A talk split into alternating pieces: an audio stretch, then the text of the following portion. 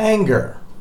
There are many things discussed in Torah Sfarim, beginning with the Talmud and all through the various Sifrei Musar, Sifrei Chassidus, and the Shulchan Aruch itself regarding the negation of the emotion of anger. In this lesson, we will focus on reviewing the dangerous effects associated with getting angry, in addition to the various prohibitions and severity associated with it as explained in Halacha.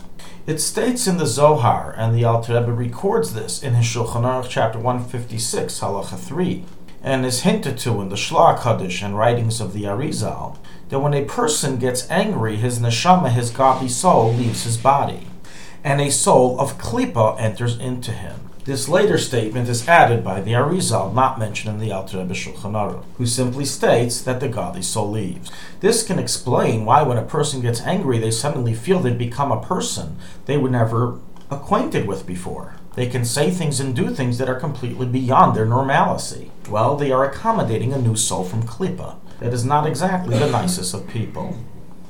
The basis of this idea is based on a verse in Iyov, chapter 18, which states, Teiref nafshi ba'aplei, states the Alter Rebbe in the Shulchan Aruch, which means that a person consumes his soul with his wrath. And from here we learn that one chases away his soul with his anger.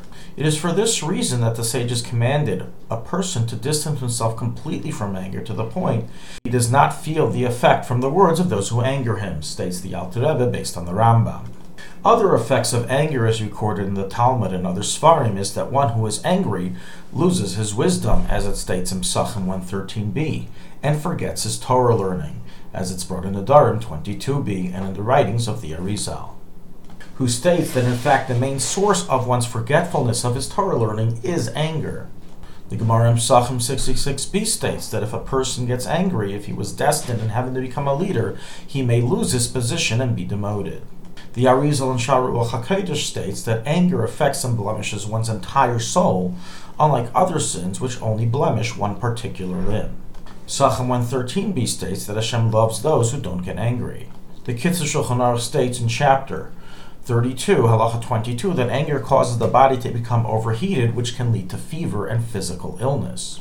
In Sefer Schira, it states that anger enters a person into danger and can lead to gout, gout attacks. This is a mere sample of severities recorded regarding the dangers of anger, and of some of the more highlighted ones that are brought down.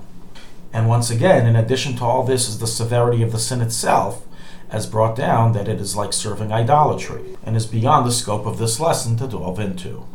Other matters associated with anger that are a cause for danger the Gemara in Sotah 3b states that a mother must especially be careful to abstain from getting angry in her home, as when a woman is angry, says the Gemara, her anger can destroy the home. The Reishis Chachma records that it's forbidden to look at the face of a person while he is angry. There's a tradition in the name of Aaron of Karlin that getting angry on Erev Shabbos while dealing with the Shabbos preparations can affect the blessing that the guarding of Shabbos benefits oneself and his family, and even the tastiness of the food. It's recorded in the Poskim regarding Rosh Hashanah that one must avoid getting angry on Rosh Hashanah, as besides for the great sin of anger, doing so on Rosh Hashanah is a bad omen for the entire year. States the Kitzur Shulchan Aruch that when a person is angry, he should not eat until his anger subsides, as it will not be properly digested. As to properly digest food, one requires a state of balanced happiness and calmness of self. To conclude, there's an interesting statement recorded in the name of, I believe, the Rebbe Maharash, that a person who gets angry, it takes several hours, possibly 18 hours, for him to calm himself down.